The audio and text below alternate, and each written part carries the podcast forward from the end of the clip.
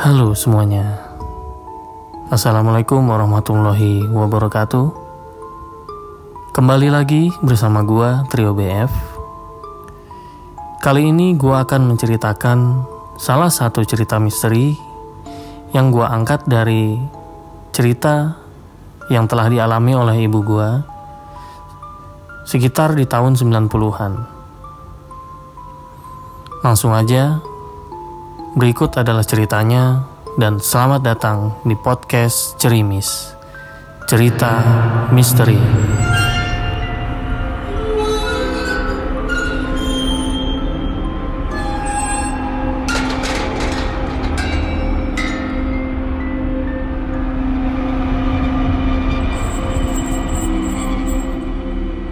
Cerita ini dimulai ketika gua dan keluarga gua masih tinggal di daerah Jawa Tengah, yang tepatnya di daerah Seragen, sebuah kabupaten yang berjarak kurang lebih sekitar 35 km dari kota Solo.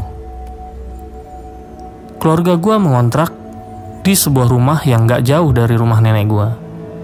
Dan rumah tersebut adalah rumah dari seorang dalang pewayangan salah satu pertunjukan wayang kulit yang lumayan terkenal di daerah gua. Sebut aja beliau Pak Yono. Jadi gua ceritakan dulu posisi rumahnya. Rumahnya tersebut memiliki dua bangunan yang saling berdempetan. Satu rumah kecil yang masih ditinggali pemilik rumah, satu lagi rumah yang agak besar yang gua tinggali sekeluarga. Di sebelah bangunan yang gua tinggali, ada sedikit kebun yang bisa untuk bercocok tanam. Dan di situ ada pohon kelapa yang lumayan tinggi dan satu pohon beringin yang gak terlalu besar. Dan di bawah pohon beringin itu ada sumur untuk mengambil air dan kamar mandi. Jadi posisinya kamar mandinya itu di luar. Terpisah beberapa meter dari rumah gua. Biasalah ya, udah gak heran kalau di rumah zaman dulu itu apalagi di daerah pedesaan. Modelnya masih seperti itu.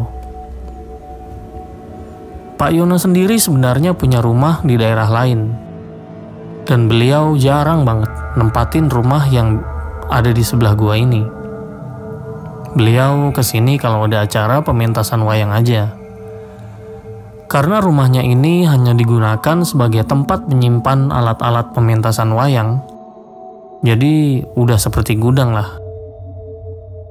Dan karena keluarga gue deket banget sama beliau, jadi kakak-kakak gue dulu sewaktu masih kecil, sering juga main ke dalam rumahnya dan melihat banyak sekali alat pementasan wayang seperti gong, saron, bonang, dan wayang-wayang kulit dengan berbagai macam karakter.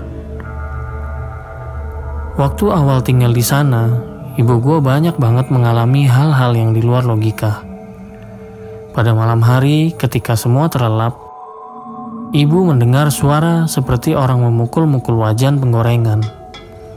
Dan bunyinya kencang banget. Itu sekitar sampai dua menit lamanya. Kemudian, ibu nggak menghiraukan suara itu. Lama-kelamaan, suaranya semakin rame dan seperti suara pisau yang sedang memotong-motong. Suara penggorengan semakin kencang dan seperti ada orang yang sedang memasak. Saat itu kita tinggal hanya berempat. Gua, ibu, dan kedua kakak gua. Karena bapak saat itu sedang dinas beberapa bulan di Kalimantan. Jadi dengan terpaksa ibu bangun dan menuju ke arah dapur untuk mengecek sumber suara. Sekaligus dengan rasa takut dan penasaran Ketika ibu sampai di dapur, ternyata tidak ada apa-apa dan semua alat-alat masak seperti penggorengan dan lain-lain masih tersusun rapi di tempatnya. Tanpa pikir panjang, ibu langsung kembali ke tempat tidurnya. Selang beberapa malam berikutnya, kejadian yang lain mulai muncul. Lagi-lagi ibu yang mengalaminya. Saat itu sekitar jam setengah dua malam. Ibu terbangun karena merasa haus dan ingin mengambil air minum. Tiba-tiba beliau mendengar suara gong yang dipukul tiga kali. Tapi suaranya nggak terlalu keras. Dan saat itu ibu masih berpikir positif dan berpikir mungkin Pak Yono lagi ada di rumah. Mungkin mau ada pementasan kali ya. Dan akhirnya ibu kembali ke kamarnya dan kembali tidur. Selang setengah jam, saat ibu baru kembali ke posisi antara setengah tidur. Tiba-tiba, beliau mendengar suara orang yang menyanyi. Dan dia mendengar itu suara sinden dengan diiringi gamelan Jawa. Ibu berpikir, jam segini apa Pak Yono lagi latihan ya di sebelah? Tapi masa sih jam segini masih main gamelan? Dan ibu itu orangnya benar-benar penasaran, tapi nggak berani-berani amat sama hal-hal mistis. Sampai akhirnya ibu memberanikan diri untuk ke rumahnya Pak Yono untuk memastikan. Karena rumahnya itu berdempetan banget, tapi dengan posisi yang agak menjorok ke depan. Singkat cerita, akhirnya sampailah ibu di depan pintu. Dan betapa kagetnya rumahnya Pak Yono dengan posisi yang gelap gulita. Ibu mulai merinding sampai beliau mencoba untuk mengetuk pintu rumahnya dan sambil memanggil-manggil. Pak, Pak Yono, Pak, Pak Yono. Dan gak ada suara yang nyaut satupun dan benar-benar hening. Ibu makin merinding sejadi-jadinya dan langsung bergegas kembali masuk ke dalam rumahnya. Beberapa hari kemudian, Pak Yono baru kelihatan di rumahnya. Dan tanpa pikir panjang, ibu langsung bertanya sama Pak Yono. Pak, tiga hari yang lalu pas hari Selasa Bapak ke rumah ya Pak? Mau ada rewang toh Pak? Dan Pak Yono menjawab, Wah, nggak tahu tuh Bu, saya baru hari ini kemari. Itu juga mau bersihin alat-alat aja, karena udah sebulan nggak dibersihin. Yang nanggep wayang lah lagi sepi bu sekarang-sekarang ini. Memangnya kenapa toh bu? Tanya Pak Yono. Gini pak, saya tiga hari yang lalu dengar ada suara gamelan sama suara sinden nyanyi tembang-tembang gitu. Saya kira Pak Yono mau ada rewang, lagi latihan. Tambah ibu lagi. Oh gitu toh bu. Wes rapopo udah biasa kok orang sini denger yang begitu. Nanti kalau ada apa-apa bilang aja sama saya ya. Tambah lagi Pak Yono. Memang, orang-orang di desa gua percaya kalau seorang dalang di pementasan wayang itu kental sekali dengan aura mistis. Karena mereka dipercaya sering berhubungan dengan hal-hal gaib. Nah, ini nih yang menurut gua agak nggak masuk logika dan agak epic nih.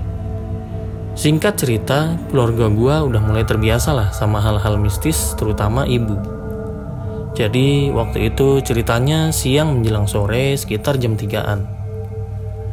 Saat itu kedua kakak gue lagi main, ya biasalah bercanda kejar-kejaran teriak-teriak kenceng banget.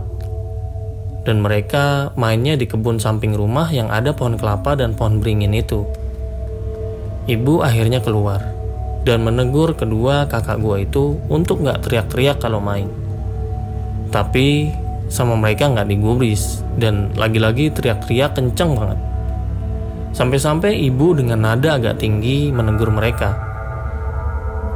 Entah apa yang jadi firasat ibu waktu itu, padahal kalau dipikir posisinya rumah kita berjauh-jauhan sama tetangga yang lain.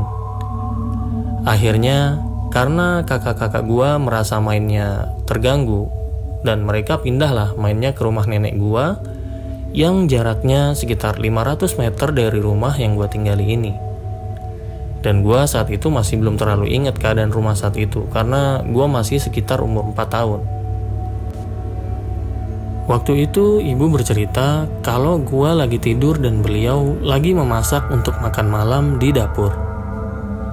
Jadi kita hanya berdua di rumah.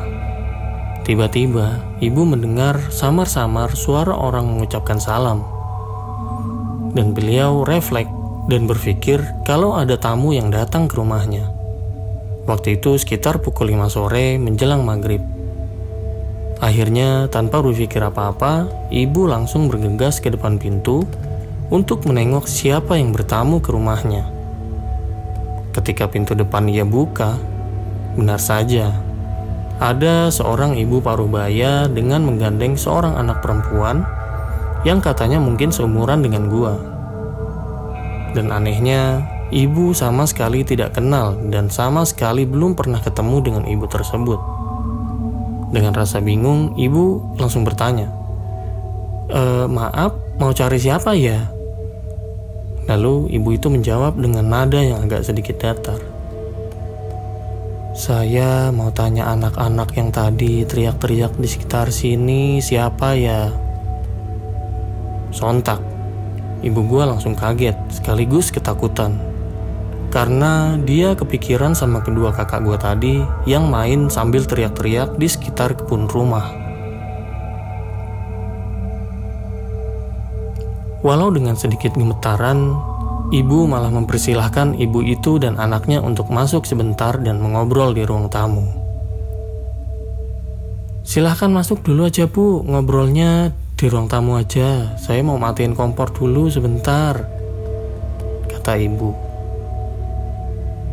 Jarak antara ruang tamu dan dapur nggak terlalu jauh, tapi ibu beralih kecil untuk mematikan kompor.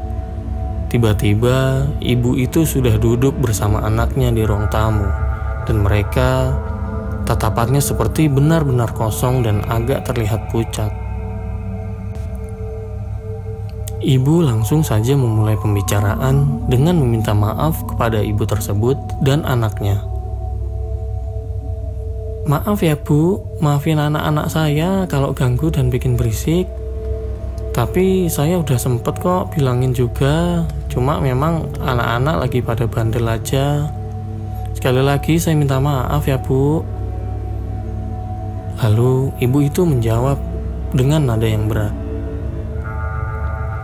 Saya ke sini cuma mau bilangin kamu, kalau anak-anak kamu main di situ jangan berisik. Saya dan anak saya terganggu. Lalu ibu memberanikan diri bertanya, oh, "Maaf, Bu, sebelumnya ibu sama adiknya ini tinggalnya di mana ya?" Lalu ibu itu menjawab, "Saya di pohon beringin itu."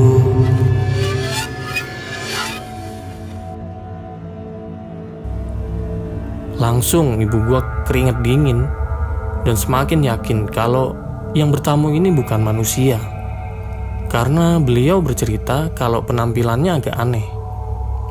Saat itu, sang ibu itu memakai seperti daster yang warnanya dari atas sampai bawah putih bersih. Tapi yang agak aneh, rambutnya keriting dan acak-acakan. Sedangkan anaknya memakai gaun warna hitam sambil memeluk boneka.